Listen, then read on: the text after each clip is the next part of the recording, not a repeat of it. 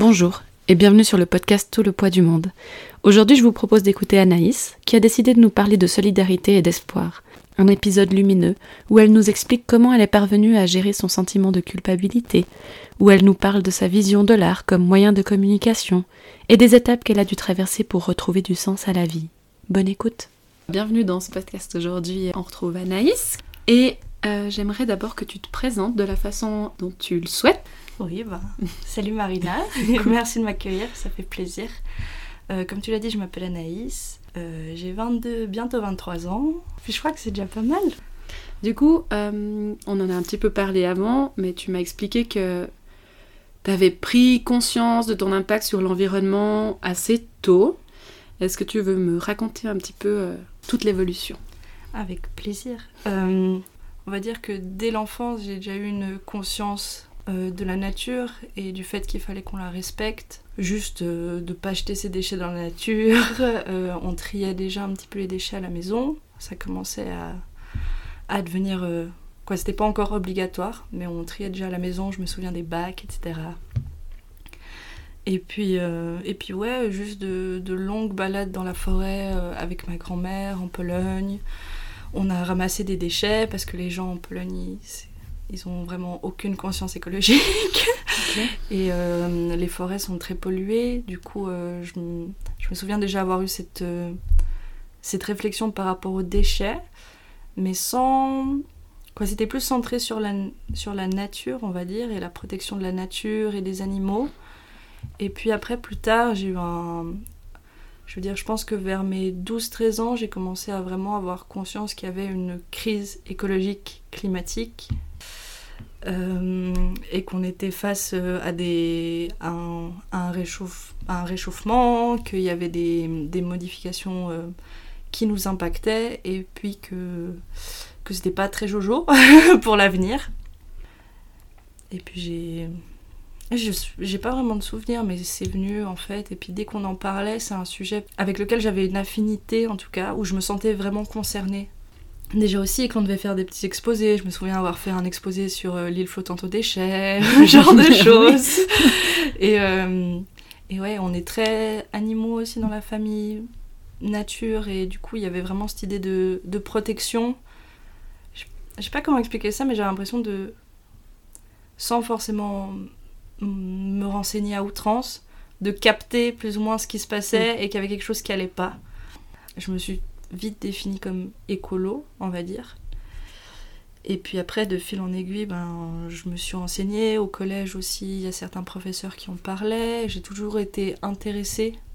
Et puis, euh, je me souviens, vers mes 16 ans, une grosse différence, c'est que j'ai rencontré des amis qui... Une amie particulièrement, avec qui euh, je partageais en fait ces convictions écologiques et cette... Euh, on va dire cette vigilance par rapport à ce thème je me suis sentie beaucoup moins seule. Et puis euh, de fil en aiguille, ça a été toujours plus des livres, euh, des podcasts, des films. Euh, j'ai été bercée par les films de Miyazaki qui ont mhm. tous, je dirais, une dimension écologique derrière. Et je les ai regardés enfant et je les... c'est des films que je peux regarder à répétition. Et j'ai toujours un regard différent et, et je les trouve magnifiques, poétiques et très très fins justement parce qu'il y a une il y a un, message écologique très très fort. Mhm. Ben, au fur et à mesure, c'est devenu quelque chose qui me préoccupait énormément, euh, voire trop, jusqu'au moment où ben, j'ai commencé à plus voir vraiment de sens dans le monde dans lequel je vivais. J'avais aussi, euh, on va dire, vers 17-18 ans, c'est un âge qui est pas facile.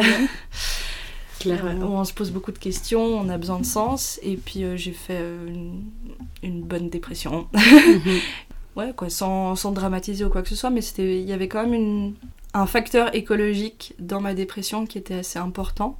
Mhm. J'arrivais pas à avoir de, de sens ou qu'est-ce que je pourrais faire dans ma vie, vu que en soi le monde était foutu dans ma tête et que et je voulais pas participer à ce monde-là, je voulais pas participer à cette société euh, qui prône une croissance euh, exponentielle sur une ressource qui n'est absolument pas exponentielle et qui est magnifique. Et euh, je me suis sentie traversée par beaucoup de, colère et d'injustice aussi, en me disant que j'avais de la chance de vivre où je vivais, mais qu'il y a énormément de gens qui vivent dans la pauvreté, dans la pollution et qui n'ont pas les mêmes chances que moi et je me sentais illégitime en fait. Pendant la période d'adolescence, on a besoin, comment dire, de trouver du sens, une appartenance aussi. Et en fait, je me reconnaissais pas du tout avec les valeurs de mon environnement, on va dire, sociétal. Et je, tout d'un coup, en fait, je, sortais à, je sortais à l'extérieur et je voyais des immeubles gris et il y avait et je trouvais ça tellement illogique et triste et j'avais comme des, des switches en fait où je m'imaginais un peu mon un monde parfait et je voyais des même des, des, espaces urbains très design, mais avec beaucoup de, de luxuriance, avec des plantes, avec, euh, avec toutes ces choses-là. Et du coup, ouais, un manque de foi, un manque de sens. Et ben, tout ça, ça, ça a engendré euh, beaucoup d'émotions qui m'ont traversée. Mhm. Et je suis une personne qui vit les choses de manière très forte aussi, donc euh, beaucoup, beaucoup de colère, de frustration, comme j'ai dit, et puis d'injustice, de tristesse.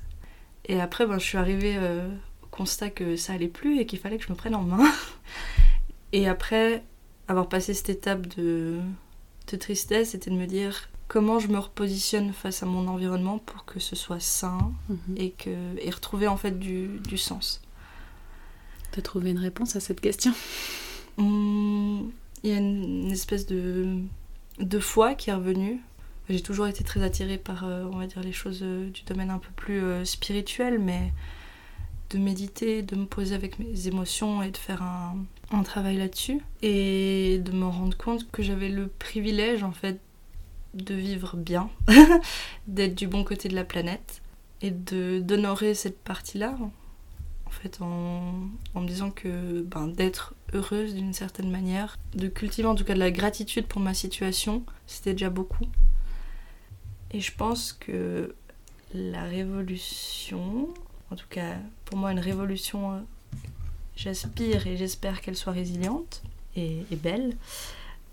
C'est aussi de cultiver, euh, je pense, euh, son rayonnement et ses liens humains en fait, tout simplement. Et que tu peux avoir une empreinte carbone très faible, mais je veux dire, si t'es ingrat et puis que t'insultes tout le monde et que en soi tu te comportes comme un vrai connard, pour moi ça n'a pas beaucoup de sens en fait.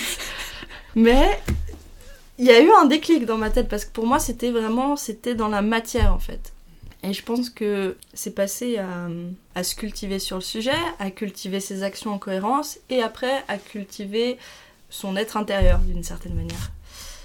Je pense c'est ce qui permettra possiblement dans l'avenir, si tout d'un coup ça dégénère euh, de manière euh, sociale, politique ou militaire. Pour moi, c'est quelque chose qui est très important d'avoir ce cours social de solidarité en fait et puis mm. de ouais de se cultiver intérieurement ce qu'on oublie un peu de faire euh, avec euh, avec toutes nos obligations matérielles et puis on commence enfin à en parler un peu dans les écoles mais le travail des émotions est quand même très très dur on parle des émotions mais on va leur donner directement une connotation alors que pour moi on se fait traverser par des émotions.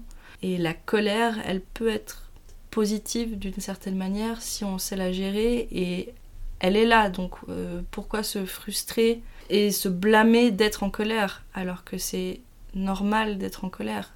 Ça devient problématique si la colère persiste et que justement elle c'est plus quelque chose une vague qui nous traverse et puis qui peut sortir après c'est la manière aussi de l'extérioriser qui qui fait qu'on peut impacter les gens autour de nous de manière euh, négative et soi-même en premier parce que c'est l'émetteur de haine et de colère est généralement la personne qui souffre en premier le mm. plus.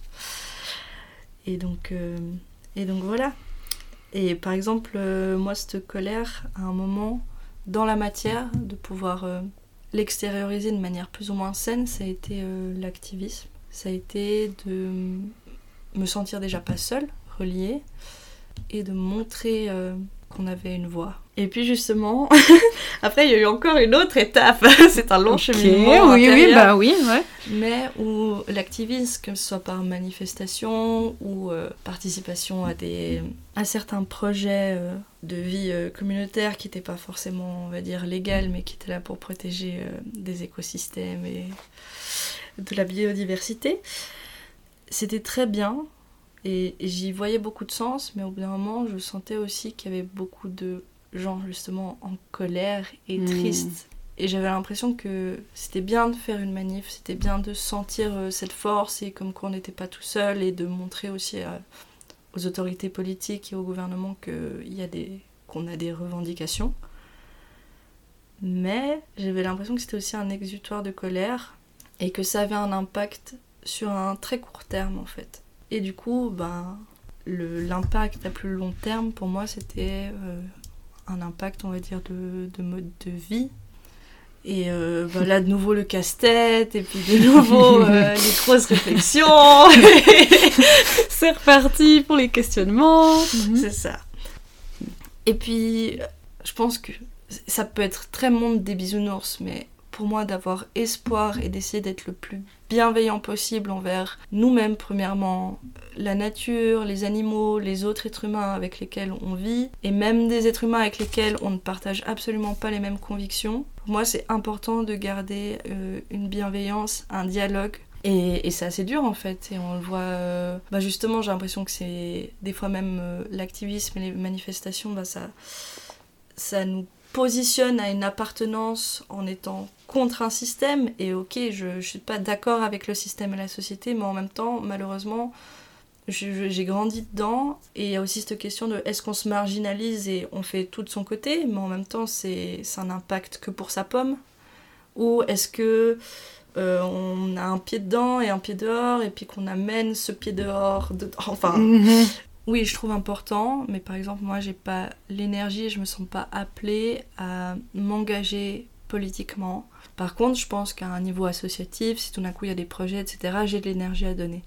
Mais l'énergie que j'ai aussi envie de mettre, c'est une énergie en moi pour pouvoir justement. Euh, c'est pas, pas une histoire de prétention, mais être un exemple, donner envie d'aller vers quelque chose en tout cas de ma perception, plus, plus juste et plus en adéquation avec, euh, avec ce qu'on vit en ce moment euh, à un niveau mondial. Puis ça, justement, ce monde-là, tu penses que tu peux le mettre en place, euh, même si tu es entouré de cette société, c'est ça? Oui, je pense qu'il y a des moyens justement de faire des choses anti-système dans le système. Et je pense qu'il y a aussi moyen de faire avancer les choses pour la crise climatique avec des outils du système, je pense qu'il y, a des belles choses et autant les saisir. C'est un combat. Je pense pas que ce soit. Oui, c'est un combat d'une certaine manière, mais, mais pas agressif. Mais il faut être sur tous les fronts et on a tous notre place à jouer. Je pense qu'il faut pas se forcer là-dedans. Et justement, en parlant avant de culpabilité, faut trouver sa place et se respecter. Et je pense que c'est très très important. Sinon, on arrive vite à bout et justement, on entretient peut-être ces, émotions euh, qui peuvent être euh, qui peuvent nous faire du mal en fait parce qu'elles vont elles vont s'installer euh, comme cette colère justement qui moi m'a beaucoup ah, m'a beaucoup fait de mal j'étais j'étais en colère et j'étais triste pendant deux à trois ans de ma vie à cause du climat à cause de la situation climatique dans le monde. Mais j'essaye d'être plus en paix avec ça et de canaliser mon de nourrir en fait quelque chose qui est plus positif et résilient. J'ai presque envie de te demander si j'ose ou. Je sais pas si c'est facile d'y répondre, mais comment tu cultives justement cette paix, cet aspect positif? Euh, Déjà, j'ai de la chance d'avoir trouvé ma voie, en tout cas pour le moment, où euh, bah, je, fais, des études d'herboriste, herboriste, pardon. Donc, euh, plantes médicinales et médecine douce, c'est toujours quelque chose qui m'a intéressée. Et euh, j'avais toujours l'impression que c'était impossible vu qu'il n'y avait pas de formation euh, à prix abordable, enfin, etc. Et j'ai trouvé une solution euh, pour pouvoir me former là-dedans. Donc c'est quelque chose qui a du sens justement. Donc déjà ça ça m'apaise et même si ben, je dois faire un job alimentaire à côté pour, pour payer mes études et pour payer ma nourriture, j'ai plus de paix justement à me dire que si je vais faire des inventaires euh, dans un magasin pour gagner des petits sous et que c'est totalement capitaliste, et eh ben c'est pour entretenir en fait mes projets qui ont du sens. Et après un niveau plus personnel, j'ai beaucoup été intéressée on va dire par euh, les mythologies, par la religion, etc. Et je me suis toujours sentie assez pieuse sans me reconnaître dans, dans aucune institution euh, religieuse mhm. très dogmatique. mais j'ai trouvé une, une espèce de foi ou en tout cas d'espoir dans le fait que tout se passe comme il doit se passer. Et ouais, ça amène un peu plus euh, de paix, qu'elle soit, euh, on va dire, illusoire ou pas. C'est Mhm. plus simple pour moi comme ça. Est-ce que tu es d'accord de revenir un tout petit peu en arrière? Oui. Je voulais, euh, je voulais peut-être euh, connaître un tout petit peu plus ton parcours euh, activiste justement. C'était un besoin de pas me sentir seule et un peu ce truc d'être toujours la salle folle écolo au fond de la classe quoi. Et puis et puis de pouvoir parler en fait d'écologie sans avoir l'impression de brusquer monsieur ou madame parce que tout d'un coup on se sentait coupable ou qu'on était dans le déni ou que enfin et, et je comprends justement. Mais euh, au bout d'un moment c'est fatigant en fait de devoir euh, éduquer les gens. Parce que je pense que les gens doivent aussi s'éduquer eux-mêmes. Euh, c'est exactement pareil avec le féminisme, mais enfin voilà, c'est un autre sujet. Et ben, de se retrouver, ça a commencé par des cercles de parole autour de l'éco-anxiété, qui ont fait beaucoup de bien. Et puis après, une envie de prendre part à des choses, et du coup, ben, l'occasion de prendre part à des manifestations, et puis de me mettre euh, plus ou moins au sein d'une ah, au sein de, de, de petits groupes qui essayaient de, de faire des choses euh, de leur côté, comme euh, des, des guérillas euh, de légumes, planter des légumes euh, de manière sauvage. et, puis, euh, et puis en fait, c'était aussi beaucoup de, beaucoup de joie et de moments de partage avec des, des petites idées. Et puis, et puis ouais, des, des manifs, des manifs artistiques, euh, des choses... euh, folles, des moments euh, de partage aussi, et puis beaucoup de belles discussions. Malheureusement, ça me prenait beaucoup trop d'énergie. Mm. Et un triste constat, mais aussi la, la peur des de la répression et des répercussions que ça peut avoir. Et sur ce coup-là, ben, la, société, la politique a gagné. Mais ça m'a permis d'avoir un déclic aussi. euh, Justement, j'ai l'impression qu'avec ma formation et avec euh, ce que je suis en train de réapprendre, eh bien, j'ai vraiment envie de me concentrer là-dessus et peut-être euh, dans un, dans un futur, en fait, dé- développer quelque chose et de pouvoir avoir un... Ouais, de cultiver. C'est un mot qui revient beaucoup, mais le terme résilience, je trouve très très approprié parce que pour moi, c'est c'est pas un facteur climatique et, et malheureusement, même si les, les politiques et euh, les grosses entreprises euh, mettent un frein et changent, euh, c'est déjà, déjà la catastrophe. Oui, on sera déjà impacté. Je pense qu'il est important par contre, c'est que on apprenne, on réapprenne à faire des choses simples, des choses qui nous font du bien, à être en santé, à prendre soin de la jeunesse, à prendre soin des, des gens, de nos pères, à prendre soin de nos aînés et à prendre soin, euh, je veux dire, euh, des animaux, de ne pas les considérer comme de la main-d'œuvre, ni comme les humains. En soi, ce, non-respect de la vie qui découle de notre système capitaliste, il- c'est un gros doigt d'honneur à la vie, en fait, j'ai l'impression. Et, euh, et qui profite à une poignée de gens. Je pense que j'apprends, j'apprends rien à personne. C'est toujours bien de le rappeler. Effectivement. Mais du coup, euh, j'ai la foi justement du fait que, en fait, ça peut être super fun de faire la révolution silencieuse euh, en long terme, en fait, et puis que j'ai énormément de plaisir à apprendre, euh, à faire mes cours, à, avoir des chouettes discussions avec, euh, avec des personnes, et puis, et puis à se tromper aussi. Pour ça, j'ai de la chance. Je pense qu'il y a, y a une petite lumière en moi qui s'est allumée. Et j'ai espoir de pouvoir la cultiver beau. et d'essayer un peu de la transmettre. En tout cas, Mhm. j'aimerais bien développer euh, des projets, on va dire, euh, sociaux et arboristes à la fois. Peut-être faire des, des jardins pédagogiques et puis euh, des jardins de soins. Ouais, de pouvoir qu'on puisse s'éduquer et s'aider les uns les autres quoi, Mhm. de manière chouette et fun. Je pense pas que ça a besoin de toujours être, être noir, euh, Mhm. morbide et, et plein de, de béton. Tout à fait. Est-ce que je peux te demander la précision d'un terme que tu as dit tout à l'heure, la Oui. révolution silencieuse C'est quoi pour toi?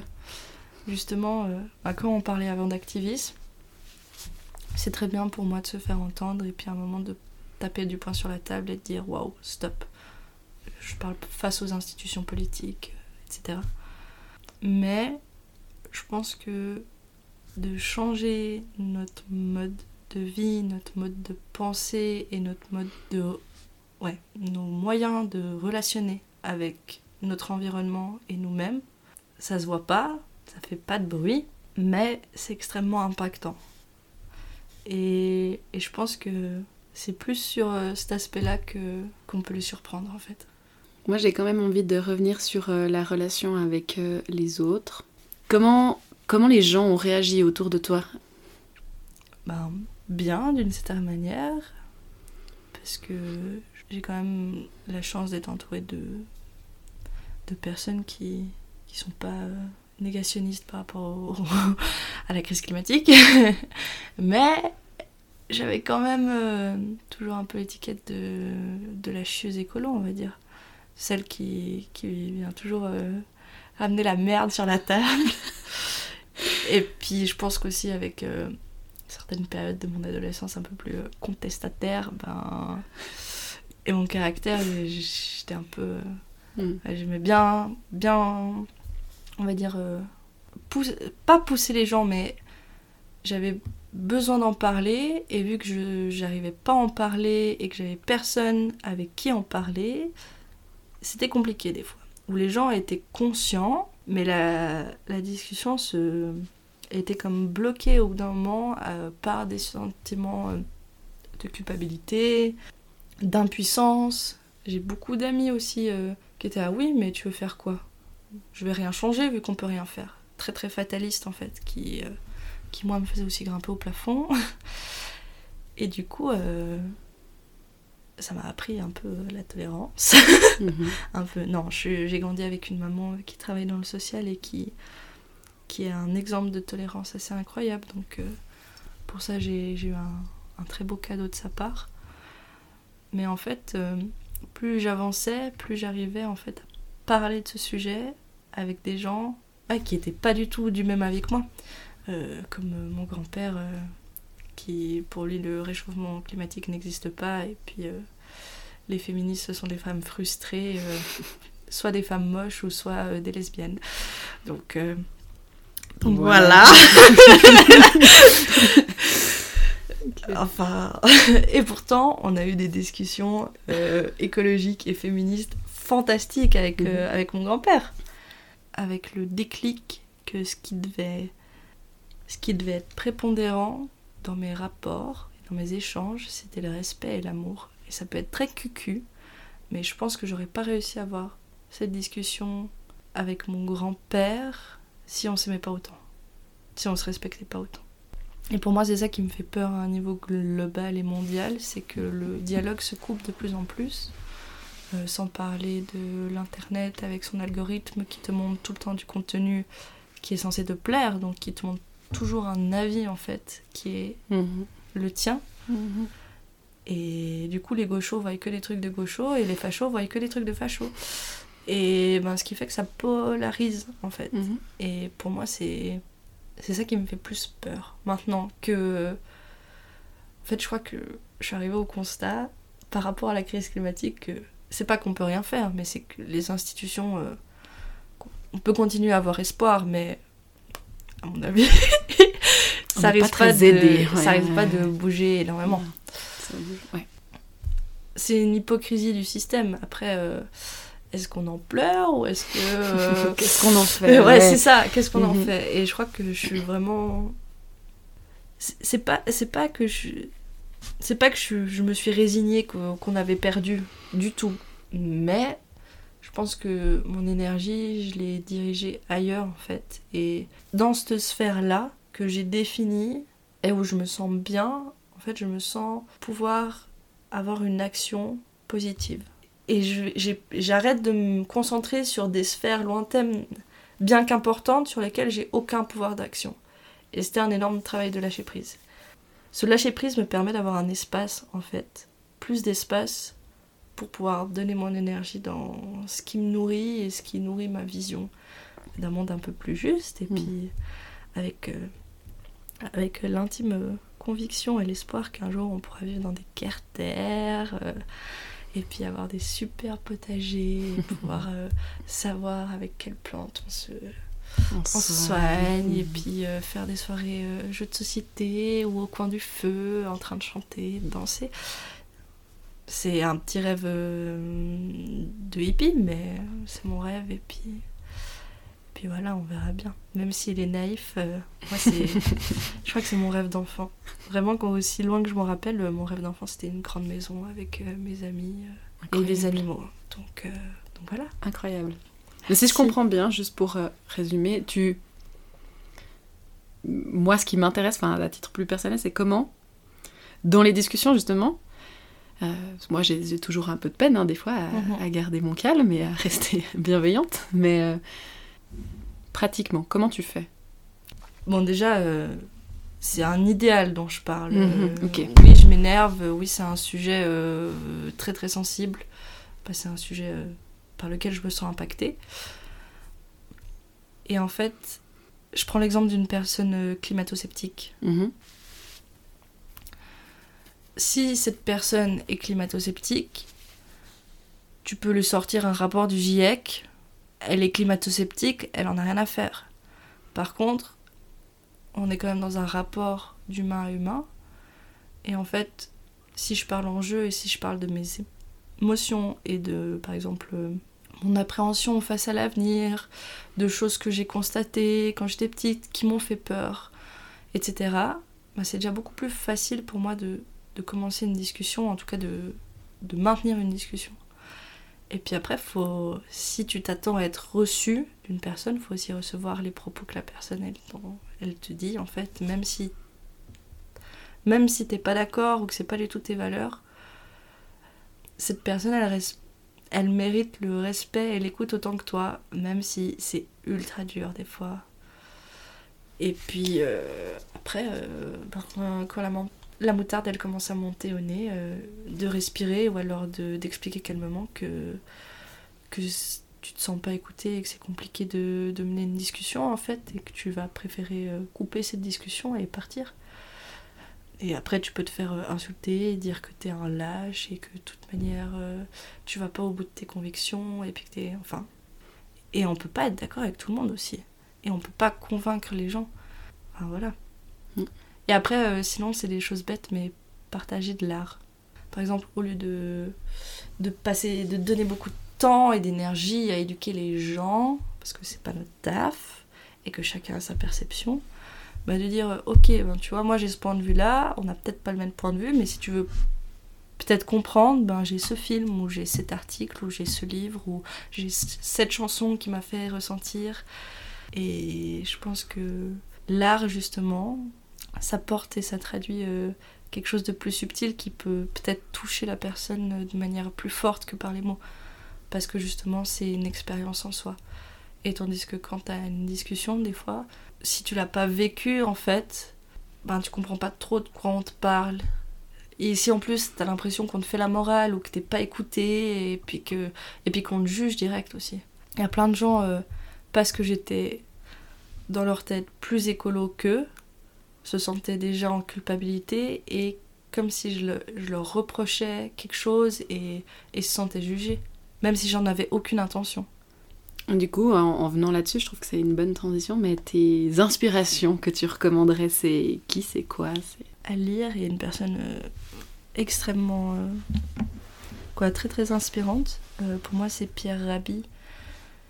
Puis après j'ai des inspirations, après c'est plus en lien avec euh, mes études, mais de Evolutionary School of Herbalism, euh, qui donne des contenus euh, très très intéressants sur l'herboristerie et justement avec une vision holistique.